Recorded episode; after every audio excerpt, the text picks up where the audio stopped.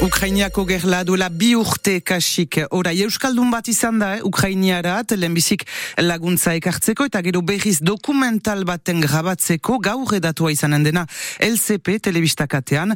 Gure gomita izanen da Damian Kastera dokumental egilea istantean, anartean eh, Sasha eta bere alaba jevarekin izanen gira urrengo berri sailan. Ies egin zutenen bombetaik urrun gerla astapenean, urketan bizidira geroztik beti ere etxera sartzeko esperantzarekin. Laborariak matinonen gaur biar Eliseoan, FNSOA eta JIA sindikatak errezibituko ditu, atxaldeuntan Gabriela Tallen ministroak, e, bermeak nahi dituzte, frantses gobernamenduak itza ez duela janen, krisitik ateratzeko itzemandakoak beteko dituela. E, biar Konfederazion Peizan eta Koordinazion Rural sindikatek Emmanuel Macronekin dute itzordua, urtero bezala elaborantza saloia asia intzin. Donapaleun autetxiak ere mobilitzatzen dira.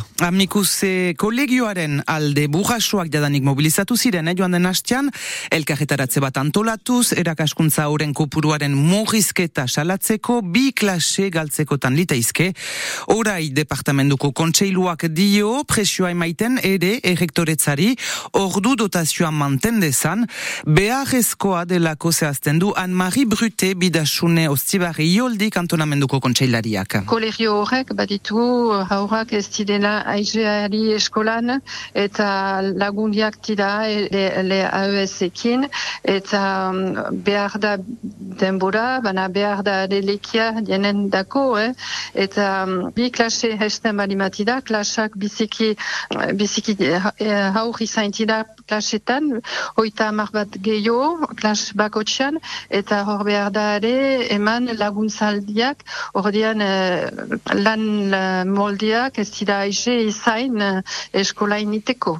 Errektoretzak ez du erantzunik eman, eh, mementukotz.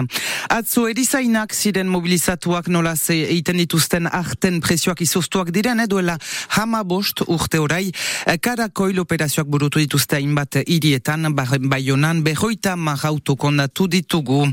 Leasing soziala geldian gobernamenduak autoelektrikoen alokatzea proposatzen zuen, egun eurotan hilabetero, behoita mar mila galde zonbait astetan, uste baino bi aldiz gehiago, sobera arrakastatsua. Isuna azkarrak. Bizitegi sozial eskasan diren irienzat, hemen iparaldean, hamaika hiri ez errulege horren menpe dira, baiona bakarra da, euneko hoitabo sozial einera eta ilegatzea, besteak ez dute lortzen alderantziz, eta isunak azkarki emendatu zaizkie, eskasean sailkatuak diren sortzi hirientzat, miarritzeko kasua ipatu genuen, eh, nolaz faktura bi milionetan den orai, baina azparnek eman dezagun, e, berreunta berreunta bost mila euro pagatu beharko ditu, ziburuk berreunta hogei mila, prefetaren malgutasun eza deituratzen du eneko aldana uzapezak. Ziburuk uh, lazpirunetara egiten ditu, erri biziki txikia bere azaleran, horri gehitzen zaio lalua litoral, gehitzen zaio uolde zonalde guztiak, gehitzen zaizkio ere be ziburuko terreno, ez dena bat ere lausoa, eta hainbat elementu hartuta momentu batean, uh, naiz eta usapesak, uh, erriko etxeak, ukain, ukan borondate duen borondate guztiarekin, epe batzutan legea uh, ezin da aplikatu, edo ezin da aplikatu eskatzen den denboretan. Eta hor da arazoa gaur egun, izan su prefeta edo prefetak, ez dute inungo kasuz kasuko uh, aplikazio bat iteko posibilitaterik. Izan ere zerru legea beharrezkoa dela baiestatzen dueneko aldanak, bai eta Jean-René Etxegaraik ere bai bera baionako hausapesa eta Euskal Elkargoko lendakaria.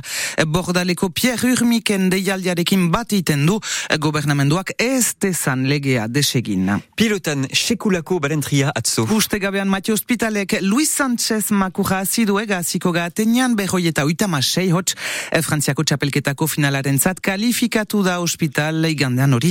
Dukazuren kontra futbolan oitama seioren eskasitzordu nagusia baino lehen.